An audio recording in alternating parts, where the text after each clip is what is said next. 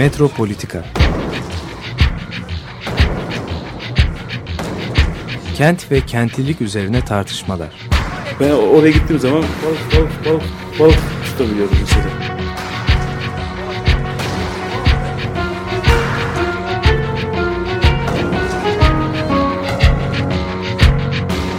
Hazırlayıp sunanlar Aysin Türkmen, Korhan Gümüş ve Murat Güvenç.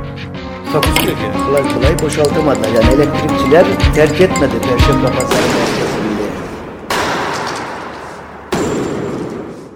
Merhabalar sevgili Açık Radyo dinleyicileri. Ee, Bugün bir kent araştırması konuşacağız. Ee, İstanbul Politikalar Merkezi'nden e, sevgili Ayşe Köse konuğumuz. Hoş geldin Ayşe. Teşekkürler, hoş bulduk. Ee, Umarım Fuat Keyman da e, programın Evet. ilerleyen dakikalarında bizimle olacak. Evet, birazdan gelecek kendisi de. Ee, Ee, çok öncelikle hoş. Açık Radyo'da olmak çok güzel. Bir programcı olarak özlemişim Açık Radyo'yu ve Metropolitika'da çok severek dinlediğim bir program. Burada olmak çok güzel. Bizim için de çok güzel oldu. Hem de e, hakikaten e, böyle bu araştırmanın belki de taze taze yeni çıktığı bir e, anda Metropolitika'da konuşmak bizim için de çok heyecan verici oldu. Teşekkürler. Gerçekten çok yeni yani e, taze çıktı diyebiliriz. Geçen hafta e, yayınlandı rapor. Mersin'de e, 10 Mayıs'ta tanıtımını yaptık. E, Adana Mersin çünkü raporda geçen e, kentlerden bir tanesiydi. E, belki kısaca tarihinden biraz raporun geçmişinden bahsedebilirim. Aslında e, İstanbul adını tabii, söyleyelim aa, tabii ki tabii ki. Kent bölge yerel yönetimde yeni dinamikler Türkiye'nin kentlerinden kentlerin Türkiye'sine. Metropolitika'nın başlığına çok yakın bir başlığın kentlerin Türkiye'si. Ee, evet, e, aslında tabii kentleşmiş bir dünyadan, kentleşmiş bir e, Türkiye'den bahsediyoruz. E, Türkiye hiçbir zaman dünyadan bağımsız değil. Her zaman ambeyan, e, özellikle Batı dünyasındaki bütün gelişmeleri ambeyan takip eden çevre ülkelerden başlıcalarından bir tanesi. E, kentleşme bağlamında da aslında İstanbul Politikalar Merkezi olarak Türk Konfet'le birlikte bir genel, yerel demokrasi ve yerel yönetişim platformu oluşturduk 2015 sonunda. Ve 2016'da çalışmalara başladık. E, 2017'de ilk raporu yayınladık. E, ilk raporda yine e, Türkiye'nin kentlerinden kentlerin Türkiye'sineydi. Onda da bir e, yeni bir kalkınma dinamiği olarak e, kent bölgeyi işledik. E, 12 kentte bir aslında bir masa başı araştırmasıydı bu. E, neydi bu kentler? Ankara, Eskişehir, İzmir, Antalya, Adana, Mersin, Diyarbakır, Antep, Konya, Kayseri, Bursa, Van, Samsun. İstanbul hariç aslında Anadolu'daki önemli kentleri kapsamaya çalıştık. Büyükşehir. Büyük belediyesi şehirler. olan. Evet, Büyükşehir Belediyesi olan. Ee, İstanbul tabii kendi başına bir ekminopolis. Yani e, işte e, Çatalca'dan e, neredeyse artık Bursa'ya kadar aslında uzanıyor. Biraz evvel de programdan önce konuştuk. E, Bursa neredeyse İstanbul'un e, İstanbul'a eklemlendi gibi, içine girdi gibi görünüyor. Özellikle de son köprü projesiyle birlikte. Ee, bu kentlerdeki şeye baktık. Ee, öncelikle 1980 sonrasında değişen ihracat odaklı ekonomiyle birlikte, küreselleşmenin artmasıyla birlikte küreselleşme eklemlenen bu kentlerde tabii önemli bir mekansal iş bölümü yaşandı Türkiye'de. Büyük sermaye, büyük üretim Anadolu kentlerine gitti. Ee, Anadolu kentleri kendileri yeni e, bir üretim e, içerisine girdiler. Önemli bir mekansal iş bölümü ve değişim yaşandı Türkiye'de. Bunun ışığında neler oldu ona bir baktık. Şu anki durum nedir? Ve sadece ekonomik perspektiften bakmamaya çalıştık. Aynı zamanda e, bu kentlerdeki tabii uzaktan dediğim gibi 12 kente uzaktan bakabildik. Ama genel olarak e, bir kentin de e, kendisini var edebilmesinde, öne çıkabilmesinde önemli bir şey kentsel koalisyonu. Yani oradaki sivil toplumun ve ekonomik aktörler bir kendi içerisinde ne kadar uyum içerisinde ve sonra da aslında merkezi yönetimle ne kadar uyum içerisinde. Birazcık bunu tartmaya çalıştık. Ee, sonuçta da bu kentleri aslında hani kent bölgedir demedik. Sadece belli kıstaslar içerisinde. Acaba kent bölgeye uyuyor mu? Bu potansiyeli taşıyor mu? Hangileri daha fazla taşıyor? Hangileri daha az taşıyor? Ee, onu irdelemeye çalıştık. Bu raporun ikinci aşamasında da dört kent sadece belirlediniz. Evet. Ee, bir tanesi İzmir ama İzmir'i kent bölge olarak düşündüğünüzde İzmir Manisa İzmir. Manisa olarak. Çünkü bütün e, üretim faaliyetleri e, iki kente birden yayılmış durumda. E, bazen hani böyle ya acaba mı dese de İzmirliler aslında bu gerçeği çok net kabul etmek gerekiyor.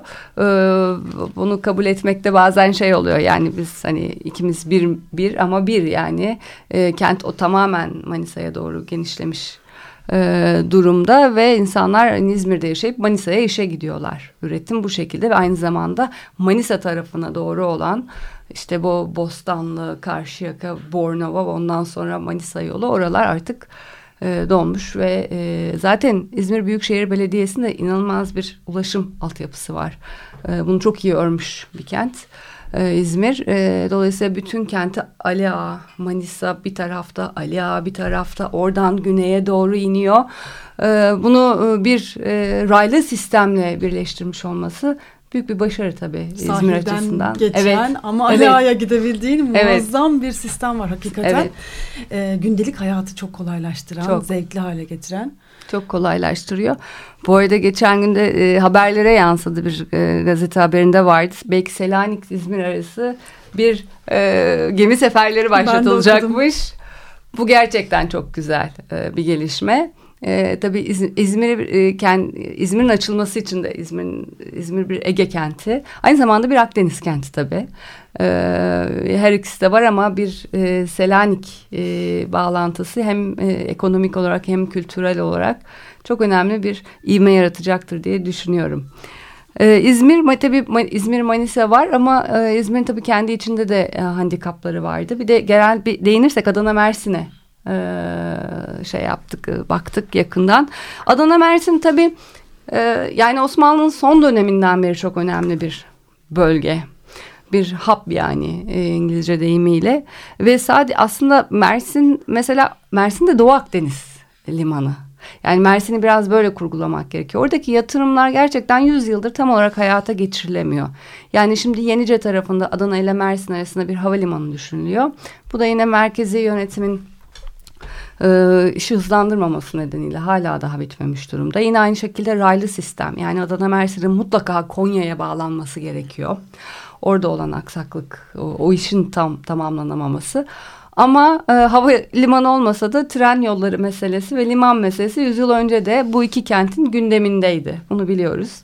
E, ne yazık ki bunlar tam olarak açılmıyor. E, tam e, olmuyor. Oysa Mersin dediğim gibi e, yani Mersin'deki liman e, gemilerin Hayfa'ya gidiyor olabilmesi gerekiyor. Yani böyle bir e, liman olması gerekiyor Mersin'in. E, böylesi bir tarımsal arka planı var. Ee, yine e, üretime e, çok açık ama orada da e, bir tabii e, Türkiye'nin ekonomisinden bağımsız değil hiçbir yer bir inşaat şeyini de orada görmek mümkün. Ee, diğer tarafta Konya vardı. Ee, Konya da çok ilginç. Ee, tabii Bir Anadolu kaplanı. Anadolu Kaplanı. İzmir'e tabii şey yaşam tarzı bağlamında e, ikisi de iki büyük kent. Konya milli iktisatın doğduğu yer tabii. E, öyle bakabiliriz Konya'ya. Birinci Dünya Savaşı'ndaki Konya e, İstanbul Konya tren yolu hattı e, ve e, Birinci Dünya Savaşı'nda artık İstanbul'un buğdayını alamaması ablukalar nedeniyle denizden çünkü biliyorsunuz İstanbul buğdayını yurt dışından alıyor Romanya'dan Rusya'dan Marsilya'dan geliyor ama savaş nedeniyle gelemeyince e, biz bir Anadolu'ya bakalım diyor iddiaçılar. E, ve o demir yolun aktif hale kullanılması ile birlikte aslında o milli burjuvazi, milli iktisat e, ve Konya'nın e, tabii e, yükselişi söz konusu oluyor. Konya tabii tarımsal üretimden tar, e, tarımsal üretimi e, imalat sanayine sonra da ihracat odaklı imalat sanayine çevirmiş kentlerden bir tanesi. E, orada da kentsel koalisyon tabii e, çok önemli. E, Konya e, e, bu kentsel koalisyonu ile birlikte oldukça ivme kazandı.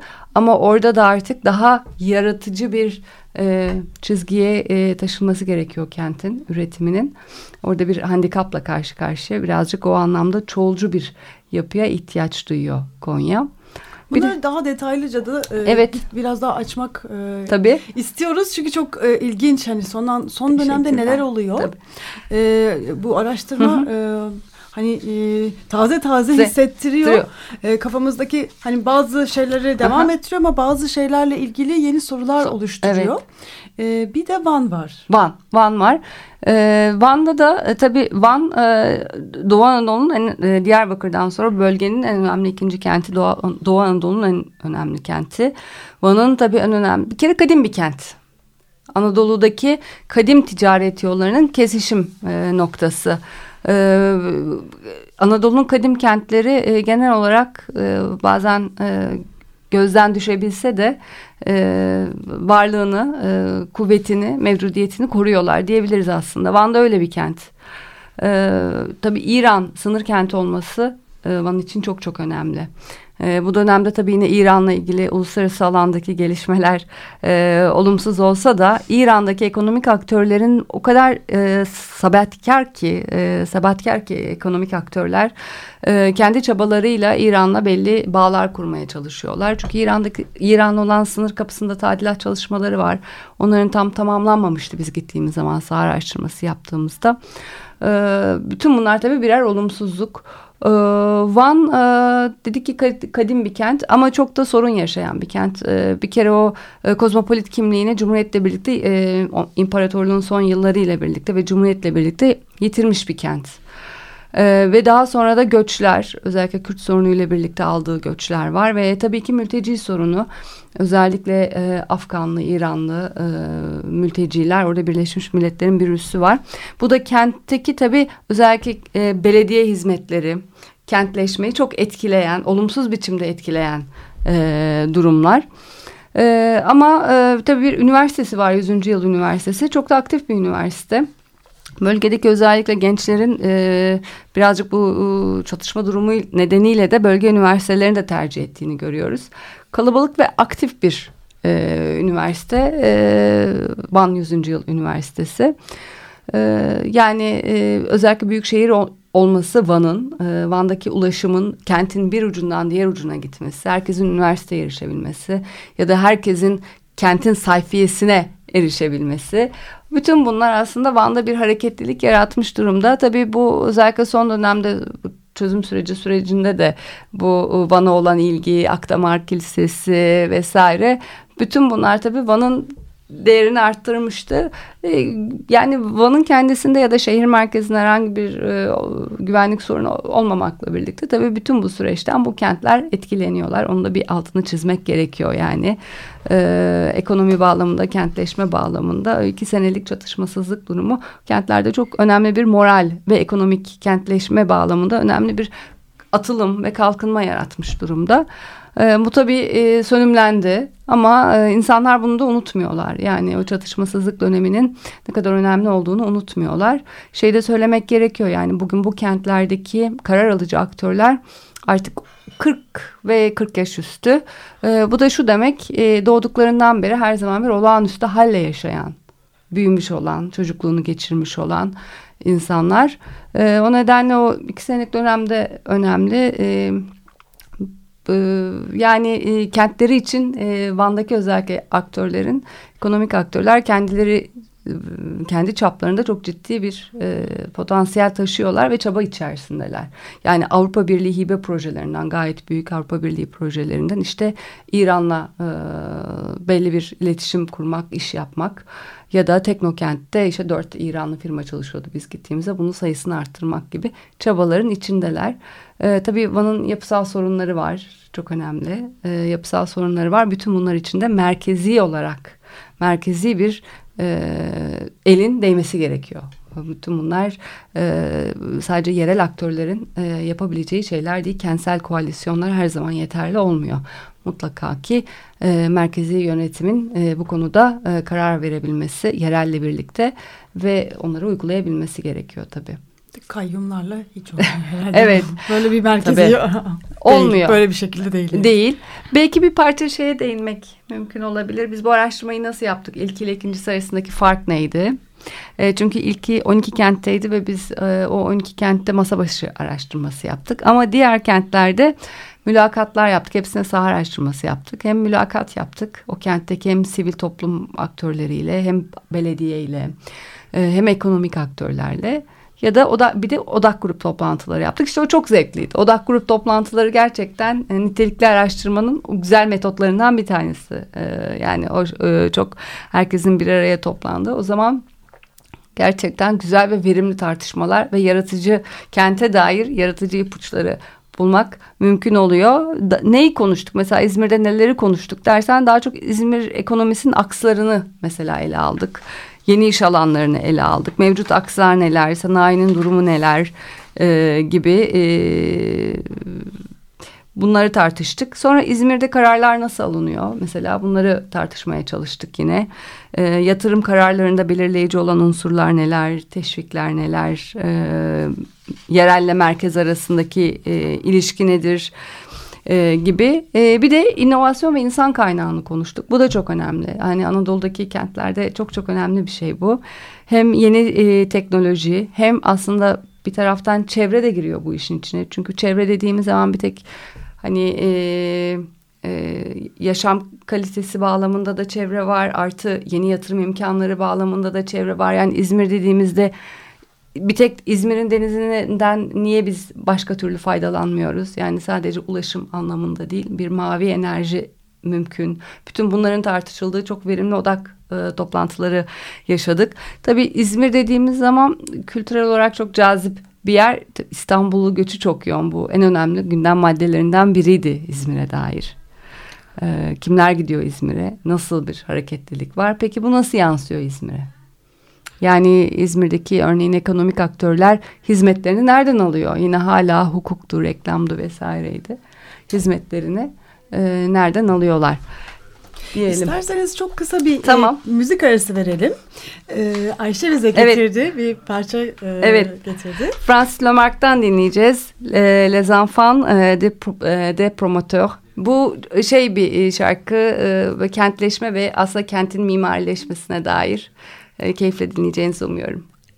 Voici Grand Soir pyramidal, aux structures articulées autour d'un axe central de circulation verticale, caractérisé notamment par un dépassement du concept de matière et donc susceptible d'entrer dans un continuum spatio-temporel où, comme il se doit, le haut et le bas cessent d'être perçus contradictoirement, ce qui, soit dit entre nous, doit être follement gai.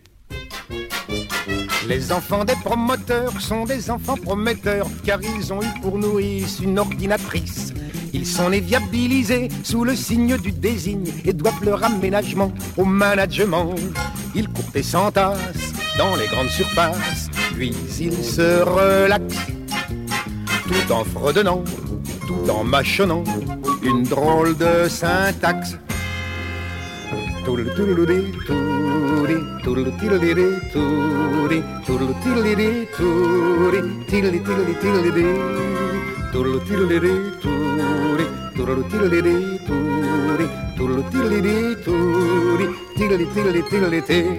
Les enfants des promoteurs sont comme les chevaux vapeurs, vivant toujours sous pression pour leur promotion.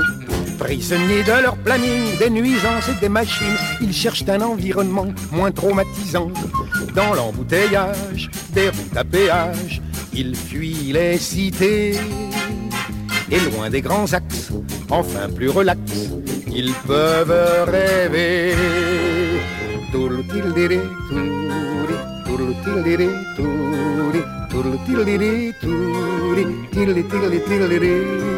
On urbanise, on viabilise, on prospectise, on architecturise. Mais il y a les enfants, des enfants de promoteurs qui grandissent simplement comme poussent les fleurs.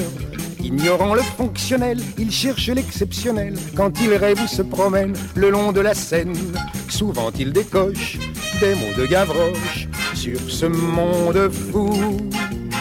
Et quand une chanson leur touche le cœur, ils reprennent en cœur.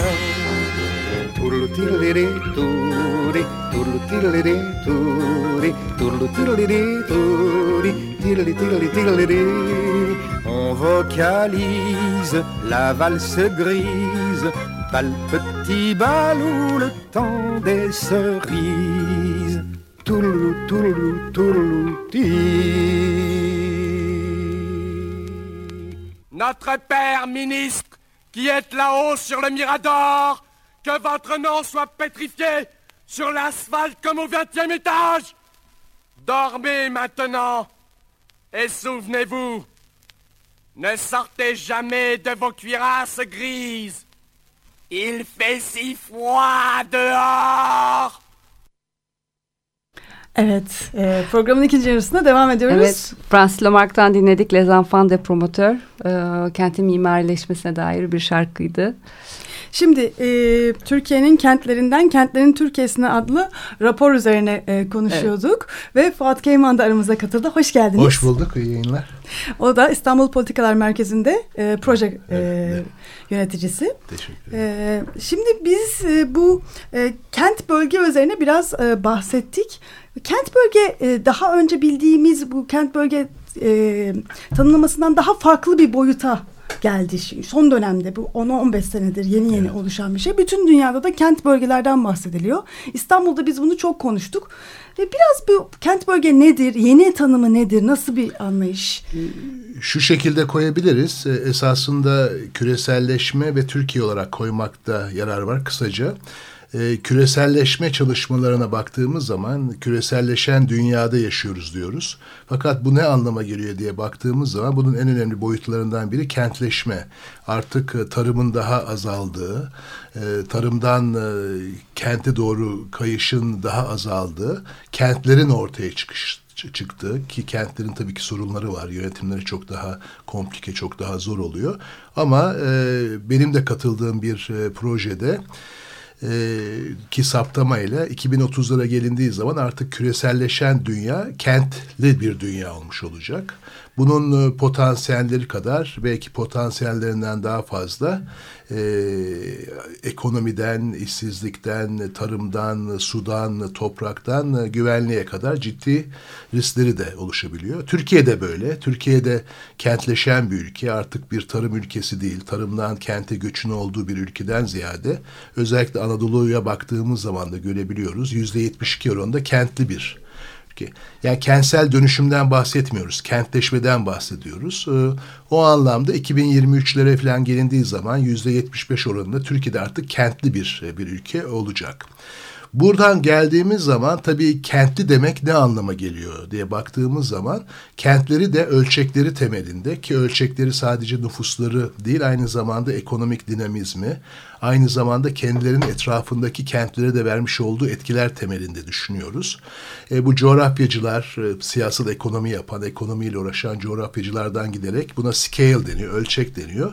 Daha büyük kentler var, daha orta ölçekli kentler var, daha küçük kentler var. Bu büyük kentlerde de mesela Türkiye'deki İstanbul gibi küresel ölçekte büyük kentler var. Yani küresel bir kent diyoruz İstanbul'a. Ama aynı zamanda İzmir gibi, e, Kayseri gibi, Konya gibi, Gaziantep gibi ondan daha düşük ölçekte ama bir büyük ekonomik dinamizmi olan, etraftaki yerlere, e, çevrelerine etki yapan e, kentler de var. Böyle bakıldığı zaman kent bölge sizin de çok güzel vurguladığınız gibi, doğru olarak vurguladığınız gibi bundan önceki tartışmalardan farklı olarak, ölçek olarak küresel düzeyde ya da havza düzeyinde mesela İstanbul nereden başlayıp nereden bittiği belli olmayan ya ta Tekirdağlardan sonra başlayıp e, Kocaeli'lerine kadar devam eden bir Hatta değil mi Bursa dedik. Evet Bursa Bursa'yı da mesela burada gördük ki Bursa'da giderek İstanbul'un içine giriyor. Yani böyle bir kent havza olma şeyi var. Bir de açıklayıcı olsun diye ben bir cümle de söyleyebilirim. Örneğin e, küreselleşme tartışmalarında en fazla vur, vurgu yapılan ülke Çin. Çin e, küresel bir e, ülke. Küreselleşmeyi çok destekleyen, küreselleşmeden çok nemalanmış bir ülke. Fakat Çin'in küreselleşmesine baktığımız zaman ağırlıklı olarak Beijing Şenkay bölgesini yani o havzayı görüyoruz. Yani esasında Amerika'da da bu yani New York'tan başlayıp Washington'a giden ya da batısında Los Angeles'tan başlayıp San Diego'lara kadar inen havzalar bunlar. Artık kent özelliğinden biraz daha ileriye gidiyorlar.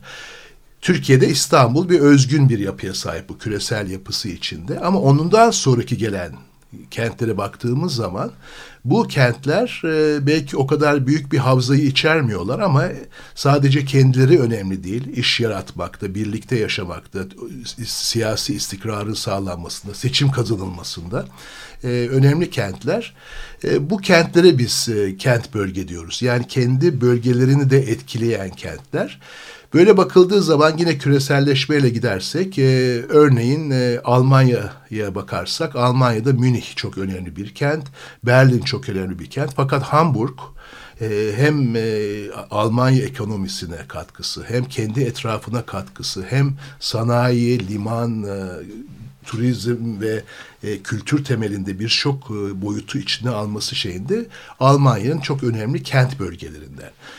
Hollanda'ya gittiğimiz zaman Hollanda'da herkes Amsterdam'dan bahsediyor. Amsterdam küresel ölçekte bir bir bir kent. Belki küçük bir coğrafyaya sahip ama etkisi anlamında. Ama on, onun yanı sıra Rotterdam'a gittiğimiz zaman, Rotterdam'ı incelediğimiz zaman İkinci Dünya Savaşı'nda tamamıyla ben gidip incelemiştim. Ee, 90 küsürü yıkılmış bir kentten bugün e, sadece kendi etrafı değil Hollanda ekonomisine de Hollanda'nın kimliğine de katkı veren bir Rotterdam'dan bahsediyoruz. İşte Rotterdam bu anlamda bir e, kent bölge oluyor. E, Türkiye'ye de baktığımız zaman biz ilk önce bunu 12 tane ilde yaptık. 12 il yaklaşık olarak ölçek olarak da baktığımız zaman bu kent bölgeleri oluyor. İzmir'le başlıyor. Kayseri'yi, Konya'yı, Gaziantep, Diyarbakır, Van bunların hepsi Adana, Mersin bunların hepsini içine alan alan bir havzayı ortaya koyuyor.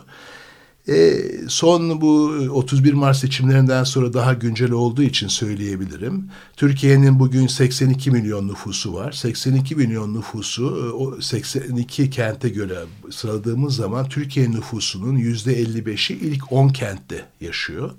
Hatta yüzde kırkı ilk yedi kentte yaşıyor. O yüzden ufak ölçekli kentler var ama Türkiye'yi esas götürenler e, bu ilk 10 kent, 42 milyon insan ilk 10 kentte yaşıyor. E, zaten bizim tercihlerimiz de bunlar da İstanbul haricinde kesişiyorlar. Bunlar nüfus olarak güçlüler, ekonomik dinamizm olarak güçlüler.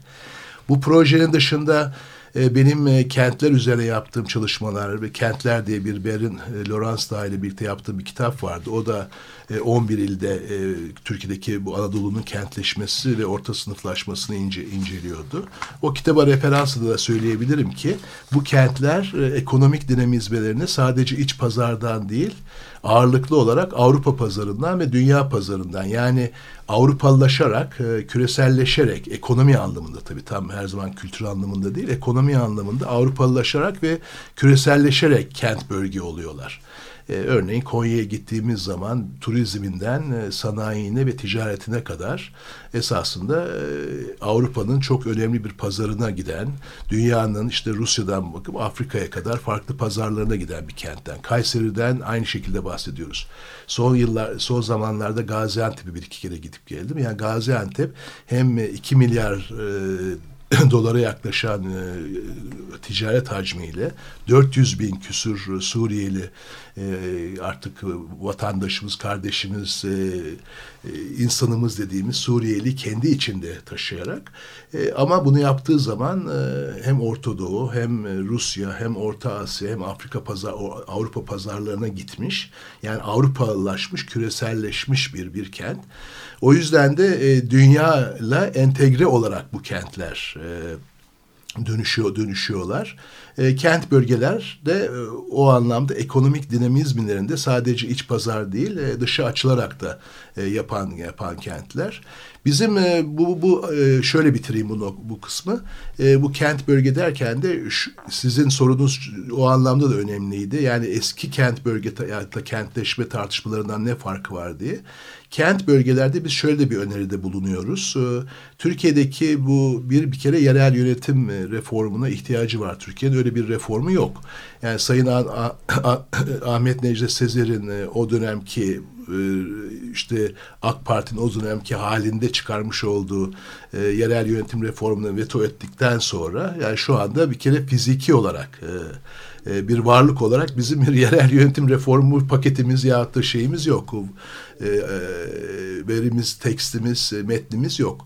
İkincisi teşvikler var. Fakat Anadolu kentlerine gittiğiniz zaman hiç kimsenin memnun olmadığı bir sistem ki teşvikler.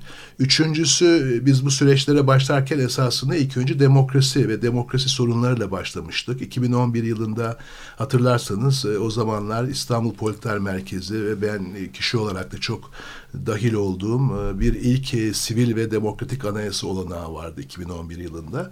E, o anayasalarda TESEV ilginç bir çalışma yapıp yeni anayasa reformunu bir kentlerden bölgeye giderek bir de bölgelerden kentlere giderek yapmıştı. Fakat bugün geldiğimiz noktada yani o tür çalışmaların sonunda kurulmuş olan bölgesel kalkınma ajansları olsun. Bütün bu yani yapıların çok işlevsel olmadığını görüyoruz. Biz esasında şunu söylüyoruz söylüyoruz. Türkiye'nin her kenti önemli ama hem kendi etrafında hem de Türkiye'nin istikrarına katkı veren bu kentlere odaklanarak bir yerel yönetim reformu, bir yerellik e, ki ona uluslararası literatürde yeni yerellik, new localism olarak geçiyor, yeni yerellik olarak söyleniyor. Böyle bir yeni yerellik anlayışına ihtiyacımız var. Tabii son dönemlerde bu Cumhurbaşkanlığı hükümet sistemiyle Türkiye çok ciddi anlamda merkezileştiği için esaslı bu rapor şunu da söylüyor. Yani Türkiye'nin bugün iyi yönetimi, e, adil demokratik yönetiminin ana e, referansı merkeziyetçileşme değil, adil bir merkeziyetçileşme, yerellik olması gerekiyor. O yerellikten de biz yani bölgeden kente, kentten bölgeye değil de kent bölgelere biraz ağırlık veren yani bu dinamik e, kentlere ağırlık veren. Çünkü onlara ağırlık verdiğiniz zaman örneğin daha üç, ufak ölçekte ama Eskişehir'e Geçen hafta sonu oradaydım. Eskişehir'e baktığınız zaman aynı zamanda Bilecik'i konuşuyorsunuz, Kütahya'yı konuşuyorsunuz. Ee, İzmir'e biraz sonra belki geleceğiz. Yani İzmir'le Manisa'yı artık e, e, sanayi temelinde ayırmak mümkün mümkün değil hem yani sanayileşme anlayışı içinde hem de yollar yani bir bir şey yani bir barış bir noktada bir noktaya barış temelinde tamamıyla Manisa İzmir'in içine geçmiş e, durumda. O anlamda kent bölge bu yeni bir kavram. Bence küreselleşmenin bugün geldiği noktayla Türkiye'nin bu küreselleşme içinde dönüşümü yani kentleşerek dönüşümü temelinde önemli bir kavram. İstanbul dışında Türkiye ekonomisine, Türkiye'nin birlikte yaşamasına, Türkiye'nin istikrarına katkı sunabilir. İyi yönetilirlerse altını çizelim katkı sunabilecek e, kilit kentleri e, referans veriyor. Ha bir de gerçekten zaten kendiliğinden bunların oluşma durumu var zaten. Evet, tabii, yani tabii. E, demin Hı-hı. bahsettik. Yani İzmir ile Manisa arasında hani evet. ge- doğal bir geçiş oluştu yani hani evet, e, diye evet. konuştuk. E, İzmir Manisa'ya doğru uzanıyor zaten. Evet. Hani bunların e, aslında oluşan durumun yönetiminde de, sorunlar var. Biz yani o anlamda bir şey söylüyorduk. Yani Ayşe devam etsin. Yani e, bunu devam ettirdiğimiz zaman tabii biz bunu İstanbul Politer Merkezi Türk Konfet projesiydi. Biz kendimiz devam ettiremeyiz bunu. İzmir, Manisa yani yerel aktörler buna devam ettirecekler. Tabii o anlamda da mesela İzmir'in sanayileşmesini tartışırken muhakkak e, Manisa'ya gidip Manisa'daki aktörlerle de konuşmak gerekiyor. Çünkü onların bazıları konuştuğunuz zaman yani Manisa'dan mı bahsediyor, İzmir'den mi bahsediyor, İzmir, Tire Manisa'dan mı bahsediyor tam belli olmuyor. olmuyor. Ee, yani e, bazen de aslında şey konuştuğumuz yerel aktörler de tam bunu böyle e, kafalarında da tam oturtabilmiş değiller. Bu kent için de yeni, kentli insanlar için, yerel aktörler için de yeni. Dolayısıyla bunu aslında bir an evvel kabullenilip e, bir an evvel buna yönelik çalışmalar yapılması gerekiyor. Yani bu büyük şehir anlayışının da yeniden, yeniden. belki tanımlanması, Nasıl? belki adının bile yeniden evet. konulması. Onu, onu öneriyoruz. Bence evet. büyük şehir metro o, o kavram da yanlış ve Türkiye'nin sosyolojisine tam olarak e, yetişmiyor, e, yetişmiyor ve bir de Türkiye için mesela tarımdan e, suya kadar çok önemli olan kesimleri de dışlıyor ve e, büyüklerin altına sokmuş oluyor. O da ciddi bir e, sadece demokrasi değil bir ciddi bize göre yönetim sorunu da ortaya çıkartıyor. Evet. Mesela bu İzmir-Manisa arasındaki tünelin e, bir an evvel hayata geçirilmesi henüz açılmadı. Evet. E, bir an evvel hayata geçirilmesi e, iki kent arasındaki aslında o bütünleşmenin de e, en kısa sürede sağlanmasına e, sebep olacak. Tabii bu tarz mesela ulaşım projeleri biraz evvel Adana Mersin için de konuşmuştuk. Projelerinin bir an evvel bu kent bölge potansiyeli taşıyan yerlerde hayata geçirilmesi bu süreçlerin çok daha hızlı bir şekilde artık yoluna girmesini sağlayacak. Burada tabii e, yerel ve merkez arasındaki ilişkiler de çok önemli. Ama e, bu yatırımların bir an evvel hızlanması ancak bu e, özellikle ulaştırmaya, ulaşıma bağlı olan yatırımlar kent bölgelerin bir an evvel daha da inme kazanarak e, hem bölgeye hem Türkiye'nin başka yerleri bazen de mesela İzmir için e, Ege'deki başka kentler biraz evvel Selanik'i konuştuk ya da Akdeniz'deki başka kentlerle bütünleşmesine açılmasını sağlayacak. Ee, tabii İz, İzmir e, her zaman çok önemli. Bir de şeyin altını çizmek lazım. Belki ben e, onu söylemek istiyorum. Bütün bu Anadolu kentlerinde gördüğümüz bir şey var. Eğitim meselesi. E, özellikle de mesleki eğitim meselesi. E, tabii kentleşme diyoruz. Hala işte göç diyoruz. Hizmet sektörünün çok e, bir anlamda patlaması ama diğer taraftan gördüğümüz bütün ekonomik aktörler ara eleman bulmakta çok sıkıntı çektiğini söylüyorlar. Türkiye'nin bu meslek eğitim, mesleki eğitime yeniden ele alması gerekiyor. Bu kentleşmenin ve kent bölgelerin sağlam bir şekilde yine ihracata e, dönük e, yönelik olarak yaratıcı sermaye ile birlikte kalkınabilmesi ve ilerleyebilmesi için mutlaka bu bu aradaki bu hızlı kentleşme sürecinde bu noktaları atlamaması gerekiyor. Biz raporumuzda onun da altını çizmeye çalıştık. İzmir'de bir de e, enteresan bir göç durumu var şu anda. Yani evet. çok e, nitelikli e, göç alan bir, bir kentin olması bu çok muazzam bir, e, yani bir e, imkan sağlıyor evet. bu arada kente de. Yani İzmir'i yıllardır yani İzmir'de değilim ama yıllardır e, çalışıyorum. E, hatta bir konuşmamda e, İzmir e, bilirsiniz e, yani Perşembe akşamından itibaren Çeşme'ye gidilir filan. Ben bunun sorun olmadığını yani İzmir Barcelona'da olabilir e, demiştim. Yani kendisine kültür kapitali, kültür sermayesi yapıp Manisa'ya serm şeyi sanayiyi götürebilir. Yani kentin kendi içinde e, sanayiden ticarete, ticaretten e, kültüre, e, kültürden günlük yaşama kadar bir farklılaşmaya gidebileceği. E, sadece Ayşe ihracat dedi ama son dönemlerde şimdi öyle bir proje başlatıyoruz. E, örneğin İzmir'de Seferihisar'ın e, başarıyla yöneten ve Seferihisar'ı yavaş kent olarak yöneten Tunç Bey'in İzmir Belediye Başkanı olması, işte Mersin'e gittiğimiz zaman oradaki kooperatiflerle ilgili biraz e, oradaki arkadaşlarla konuştuk. Yani yeni şey de oluyor. Hem bir taraftan ihracat, globalleşme oluyor ama bu globalleşme e, yereli de yok edebilecek bir şey olduğu için özellikle bu tarım alanında olsun, besin alanında olsun, su alanında ve toprak alanında yani aşağıdan yukarı kooperatifçiliğin ona yeni kooperatifçilik de deniyor. Bunun önemli olduğu ama aynı zamanda e, e, küreselleşmenin olduğu, aynı zamanda sanayi ile kültür arasında tercihlerin yapıl, yapılması gerektiğini ama bunların hepsini yerel aktörlerin ona biz e, tabii bu projede bizle birlikte Çağlar Keyder ve Fırat Genç var. Hem benim e, eski çalışmalarım hem e, Çağlar Hoca'nın çalışmaları hem de birlikte birlikte konuşaraktan e, Orta Doğu Teknik Üniversitesi'de Ayda Hanım vardır. Onunla başlayan bir kavramdır. Kent e, koalisyonu dediğimiz, e, kent büyüme koalisyonu ya da kent yönetim koalisyonu dediğimiz kenti sadece belediyeye indirgemeyen, sadece valiyle düşünmeyen e, en azından biz 7-8 tane aktörü sayabiliyoruz değil mi Ayşe? Yani evet. e, işte valilikler, belediyeler kadar e, üniversiteler var, yerel medya var, sivil toplum aktörleri var, ticaret odaları, sanayi odaları, kadın girişimcilik Şimdi. dernekleri, genç girişimcilik dernekleri. Bütün bunların koalisyonu içinde, müzakere temelinde aşağıdan yukarıya doğru e, o kentin e, gelişmesine dahil olabilecek, e, onu kafa yoran aktörlerin birlikte tartışmasıyla kararlar alınırsa o zaman bu kararların daha doğru olduğu. Yani e, şu yanılgıya varmayalım. Yani bazen kentle meşbe çalışılırken, kent bölge çalışılırken, ekonomi ağırlık verirken biraz neoliberal dediğimiz alana kayma durumumuz olabilir. Esasında kent bölge böyle neoliberal bir kavramdan ziyade esasında aşağıdan yukarı katılımcı ve müzakereyi ön plana çıkartan kenti bir koalisyonla yönetilmesini e, vurgulayan bir kavram. O yüzden de e, örneğin e, İzmir, e, Manisa sanayi alanında önemliyken aynı zamanda Tunç Bey'den beklediklerimiz o yavaş kent, e, oradaki aşağıdan yukarı yerelliği de İzmir'in geneline yansıması. Çünkü e, bir taraf taraftan hakikaten İzmir e, son dönemlerde göç alıyor, nitelikli göç alıyor. E, Berlin'le İzmir arasında karşılaştırmalar yapılıyor ama e, bunu düşünürken e, bir de şu da var. Yaptığımız odak grup çalışmalarında yani İzmir İstanbullaşmaması lazım gibi bir şey var. İkincisi İzmir Manisa'ya ağırlık verelim derken o, o yolda biraz evvel Ayşe'nin söylemiş olduğu tüneller, inşaatlar çünkü e, yani Türkiye'nin çok ciddi bir inşaat sektörü ve çimento sorunu var. Sadece bu rapor değil biz yani Açık Radyo'nun çok önemli çalışması olan iklim değişikliğiyle de, de ilgili.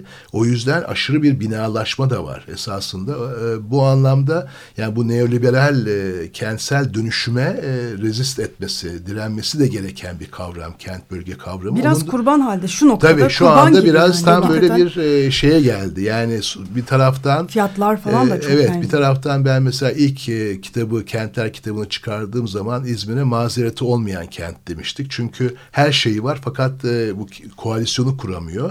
Kendini iyi yönetemiyor gibiydi. Fakat bugün geldiği noktada siz çok güzel koydunuz. Yani o mazereti olmaktan bir adım attı. E, kendini yönetme e, noktasında önemli e, potansiyelleri var. Hatta son, bizim bu araştırmamız içinde yani kent bölge dediğimiz zaman e, en potansiyelli kent e, İzmir şu anda. Fakat sizin söylediğiniz gibi bir böyle bir kavşak noktasında bir tercih yapması lazım. O tercihi doğru yapmazsa aşırı binalaşabilir. Yani aşırı bunları yapacağım derken e, kendini İstanbullaştırabilir ve böyle Evet, olunca Çevre da sorunları da var Tabii, çünkü İzmir'de. tabii. Ha, sen Var. şu anda var zaten. Tabii, Ee, e, çok daha tabii. içinden çıkılamaz hale gelebilir o çevre O, sorunları. o nitelikli mesela gücün Tabii. önemli aktörlerinden bir tanesi bu tarım temelinde çok potansiyelli olduğu için oraya göç var ama öbür taraftan da 10 yıl sonra ciddi tarım ve çevre sorunları da karşılaşabilir. Yani bunların çok iyi yönetilmesi gerekiyor. Yani bizim yapmış olduğumuz bütün bu vurguları yaparaktan e, Türkiye'ye bir e, ademi merkeziyetçilik, yerellik temelinde bir açılım noktası sağ- or- önermek. İzmirliler o konuda çok duyarlı ama yani İzmirliler kesinlikle böyle bir e, İzmir'in İstanbullulaşmasını hocamızın da söylediği gibi kesin şeyler yani dirençliler o konuda. Ee, önemli bir e, faktör yani. Kentte bazı açılardan e, aslında direnç gösteriyor. Yani e, yani İzmir'de mesela İstanbul'daki gibi kültür endüstrisine dair bazı şeyler bulamayabiliyor insanlar. Bu da mesela yükselen şikayetler arasında ama bunlar da hep bir direnç noktası aslında. İzmir'in dirençleri yani böyle mesela sırf gazoz satan bir yer, sırf plak satan bir yer gibi hani bu tarz o, o yeni kente dair e, şey tüketim şeyi. Bu tarz ama bu İzmir'in de bir şeyi e, direnci diyebiliriz yani buna. Bir tek orada şey yani İzmir'de mesela hani üniversiteye gidenler orada kalmama e, kalmama durumları Durum var. var. Ben de onu hissettim. E, çünkü bu e, hani küresel ekonominin yarattığı e, tarz yeni tarz meslekler İzmir'de yer bulamıyor yani işte finans, avukatlık gibi hani onlar İstanbul'a kayıyorlar dolayısıyla hani böyle sizin araştırmanızda da aynı Var buraların var. açılması gerekiyor. Yani e, İzmirli bir genç artık İzmir'de bu küresel ekonomiyle ilişki Ama kurabileceği oraya doğru da bir böyle ters Evet. eğilim e, hafiften e, başlamış, Başlamış. durumda. Biz belki şey de söyleyebiliriz. Hep biz de mesela ekonomik aktörlerle özellikle görüştüğümüz zaman hep şeyi sorduk. Siz hukuk ve pa- e, reklam, pazarlama hizmetlerinizi nereden alıyorsunuz? Bir de bunun bu tarafı var tabii. Şirketlerin de artık İzmir'deki e, kişilerden, İzmir'deki yetişmiş olan insanlardan alması gerekiyor. şey de, Kalsınlar. Yani bunu İzmir düşünürken biraz e, karşılaştırmalı da düşünmemiz lazım. Çünkü biz de yani ilk önce 12 ile baktık. Şimdi 4 ile derin bakıyoruz. E, Benim İzmir'le olan çalışmalarımda ilk başta e, odak gruplarında ya da İzmir'deki aktörlerle yaptığım derin mülakatlarda hep şöyle söylenirdi. Bundan bir 10 yıl evvel, 8 yıl evvel.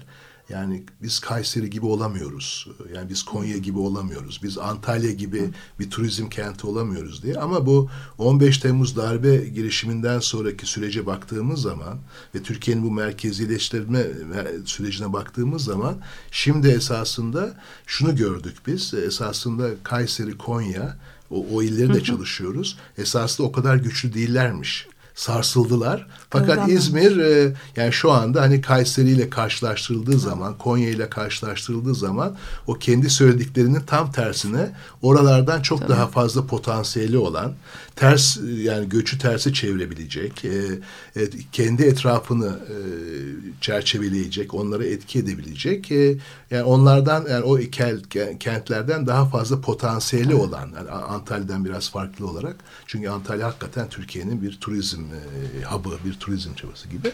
Ama e, İzmir'de bunu mesela turizm ve kültür olarak e, yapabilir. Çünkü e, bir Le Monde'da çok güzeldi. Bazen ufak yazılar çok açıklayıcı olur. Yani Le Monde'da Simayra hayatı İzmir üzerine bir yazı çıkmıştı bundan belli bir dönem evvel. O şey diyordu yani hem Akdenizli hem modern hem liman hem tarihsel dokuyu içine taşıyan e, tek Türk sadece Türkiye değil yani Avrupa kentlerinden biri olduğu için yani İzmir'in e, o, o tarihselliği, kültürelliği e, buna izin izin e, verecektir. Ama tabii sizin söylediğiniz gibi mesela sadece Manisa değil Bergama'da da mesela ikinci serbest ticaret e, limanının açılma şeyleri var. Yani Bergama'yı kapsayacak kadar büyük de bir kent bölge olabilir İzmir. Tabii öyle olduğu zaman iyi yönetilmezse bu sefer de tarım anlamında çekiciliği tamamıyla bir tarım sorunu. Yahut da ne bileyim e, toprak anlamında, su anlamında yahut da turizm çekiciliği bu bu aşırı e, binalaşmayla birlikte e, ciddi bir hani iklimden tutun günlük yaşama kadar bir ciddi sorunla karşılaşabilir. O yüzden de yani bu kentlerin kent bölgelerin yönetiminde de e, biraz sonra belki Konya'yı konuşurken ona söyle onu vurgulayabilirim. E, o çok önemli bir e, veriydi bizim için. Yani ulusal e, boyutun yani bugünkü başkanlık, e, külliye dediğimiz, saray dediğimiz, cumhurbaşkanı dediğimiz yani Türkiye'nin merkezinin e, yerelliğe bakışı çok önemli. Çünkü o e, e, olanaklı hale getirirse daha iyi oluyor. O kösteklerse, evet. e, engellerse esasında bu kentler ne kadar güçlü olurlarsa olsunlar biraz evvel siz de vurguladınız. Çok e, kırılgan yapıya sahipler. Her an e, krize girebilirler. Bunun da bir örneği e, Kayseri ve e, Konya oldu. Yani evet, o, e, onar bunu, tane bu, organize sanayi olan kentler evet. birdenbire gümbür gümbür çok kırılgan bir hale geldiler. Anadolu kaplanı dediğimiz ve e, Türkiye'nin son 20 yılının en önemli e, evet. ekonomik evet. E, dinamiklerinden olan e, bu kentlerde neler oluyor? Evet. Mesela Konya burada bize ilginç geldi. e, Ayşe ile gittik oraya çalışmalar yaptık. Odak gruplarına gittik. Orada da şöyle bir şey çıktı. Şimdi İzmir ile Konya'yı karşılaştırırsak bunu bir yerde de vurgulamıştım. Yani İzmir'le konuştuğunuz zaman şöyle bir şikayet vardır. İzmir her zaman iktidardan uzak bir yer olduğu için e, buradan negatif etkilenmiştir. Yani Özal döneminde de e, bir tercih yaptı. E, Özal'ın alternatifine gitti. O yüzden de orada da zarar gördü. İşte AK Parti döneminde cumhuriyetçiliğiyle, tercihleriyle, CHP'siyle hep iktidardan uzak olduğu için biz bir türlü gelişemiyoruz gibiydi. O yüzden de esasında yani kent bölge, güçlü bölgelerle iktidar arasındaki ilişki önemli bir şey e, veri. Yani o ilişki nasıl kuruluyor ve iktidar esasında nasıl bakıyor. Fakat Konya gibi kentlere gittiğimiz zaman orada şunu gördük. Tabii orada da mesela son yerel seçimlerde de çok büyük oranda yüzde yetmiş oranında e, Cumhur İttifakı kazandı ama e, oradaki aktörlerle oku, konuştuğunuz zaman ki Konya'yı ben uzun zamandır e, çalışıyorum e, dönüşümü olan muhafazakar modernite diyebileceğimiz bir taraftan sanayi var bir taraftan altı tane çok ciddi turizm yeri var. Mevlana'sıyla Rumi'siyle Şemsi'yle birlikte. Fakat Bugün Konya bunun altını çizerek e, vurgulayayım. Konya iktidara yakın olduğu için e, tökezleme durumunda. Çünkü Konya'da bu kent bölge koalisyonu dediğimiz zaman biz hep yerel aktörlere referans veriyoruz. Yani belediyeler, e, o, e, ticaret odaları, sanayi odaları, kadın girişimci, erkek girişimci, sivil toplum. Fakat şu anda bu özellikle 15 Temmuz darbe girişiminden sonra yani AK Parti Konya İl Başkanlığı, AK Parti Konya Gençlik yani AK Partili olanlar belediyenin önüne geçmiş karar almada. Bir, o yüzden de mesela belediye diyor ki ya da yerel koalisyon diyor ki ben diyor turizmle e, toprak, yani yenilebilir enerji, e, tarım üzerine bir yatırım yapmak istiyorum diyor. Ama oradan bir emir geliyor ve deniyor ki yap diyorlar siz orada tarım yapmayacaksınız, inşaat yapacaksınız. Yani yerel yönetim koalisyonu kurulmak istense bile buna merkez ya izin vermiyor ya da merkez benim söylediğim olacak diyor. Ya da merkezin Konya'daki e, temsilcileri yani parti temsilcileri belediyenin önüne geçmiş oluyor. Şimdi o yüzden de Konya e, bir anlamda e, belediye bir takım şeyleri doğru yapmak isterken onları tam olarak yapamıyor. Çünkü merkezi hükümetin tercihleriyle kendisinin tercihleri farklılaştığı zaman merkezi hükümetin tercihi ön plana çıkıyor.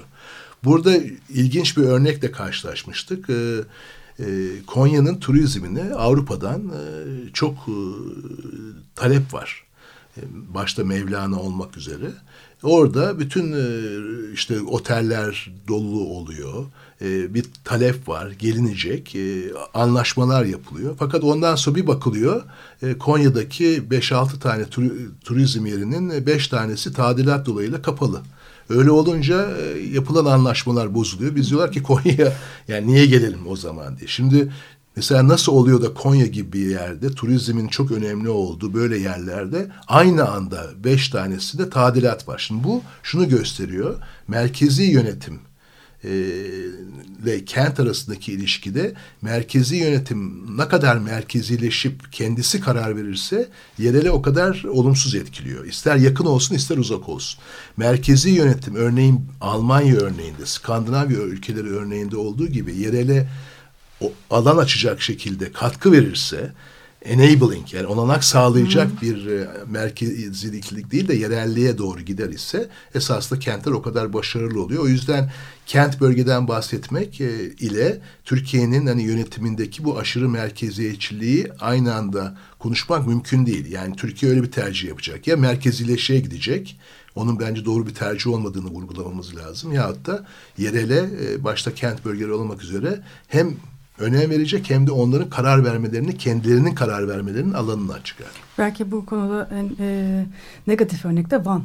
Evet. Yani, e, o, sizin Bir de orada tabii e, yani Ayşe birkaç daha benden daha fazla gitti. O bir şeyler söyleyebilir ama işte orada da bir de güvenlik hem sınır olması hem güvenlik olması e, yani Kürt sorunu ve işte yani orada da 15 Temmuz darbe girişimin negatif Kayseri ve Konya nasıl negatif etkilediyse Hendek savaşları ve sonrası bu güvenlikçi mekanizma anlayış yani ve kayyum atanması. Evet atılması. Yani, Şimdi onların hepsi bir bütün dinamiği evet, örten. Evet, örten. Onlar zaten mekanı dejenere ve onu o şekilde şey yapıyorum yani kayyumun geldiği yerde mekan e, ilginç bir şekilde çünkü çok kötü işler yapmıyorlar. Yatırım yapıyorlar, evet. yol yapıyorlar müşteri ağırlıklı kentin insanlarıyla içerisine dışarısına mekanizmaları kuruyorlar. Evet derseniz pastadan da yeriniz oluyor. Hayır derseniz dışlanıyorsunuz. O yüzden de yani hem kanyumlar hem kanyumlarla olan e, yatırım mekanizmaları e, hem e, onların işleyiş tarzıyla e, mekan biraz şey oluyor, dejenere olmuş oluyor ve yeni sisteme entegre olanlar ile de yeni sistemden dışlananlar arasında biz Mardin'e gittik hatırlarsan. Evet. Mardin'de böyle çok ciddi anlamda kayyum çorumlu, ondan sonra kritik yerlere çorumlar atınıyor ve ondan sonra Mardin'de yatırımlar da yapılıyor ama yatırımlarda yörel ne kadar hak yer alacak almayacağını kayyum belirliyor. Yani tam 1950'lerin de klientelizm denirdi ona. E, müşteri, patronaj denirdi. Yani müşteri ağırlıklı sistemine dönülmüş gibi oluyor. Yani kayyumlar sadece antidemokratik değil, aynı zamanda e, o yere girdikleri zaman o mekanıdaki aktörlerin birbirleriyle ilişkilerini de bozan bir yapıya sahip oluyor. O yüzden de bence kayyumları da ciddi olarak e, eğer Türkiye'nin yerelliğine vurgu yapacaksak tart yani tartışmamız ve e, çalışmamız lazım. Evet, evet. E, belki bir iki cümle de Van'la ilgili. ilgili. Tabii e, e, Van'ın e, dediğim yani ben biraz bir giriş de e, yapmıştım Van'la ilgili. E, bütün bu e, olumsuzluklara rağmen Van'da ve aslında bütün bölge kentlerinde şeyi söylemek gerekiyor. O iki senelik bir çatışmasızlık ortamının kentlerde ekonomik ve kentsel olarak bir ilerleme, bir rahatlama, bir moral sağladığını, umut.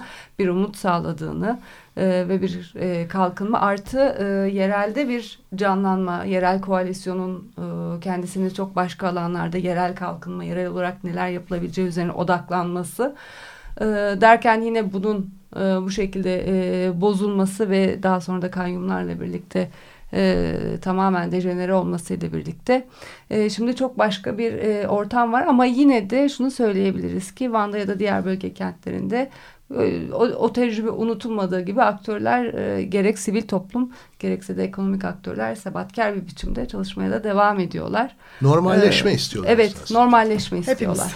Hepimiz istiyoruz.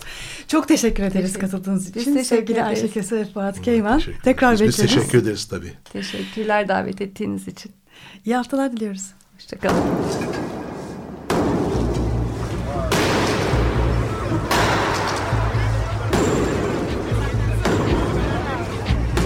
Metropolitika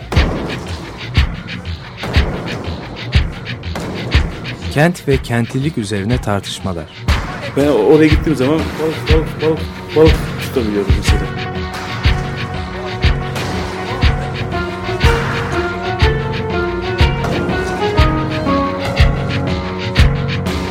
Hazırlayıp sunanlar Aysin Türkmen, Korhan Gümüş ve Murat Güvenç. Ki. Kolay kolay boşaltamadılar. Yani elektrikçiler terk etmedi Perşembe Pazarı Açık Radyo program destekçisi olun. Bir veya daha fazla programa destek olmak için 212 alan koduyla 343 41 41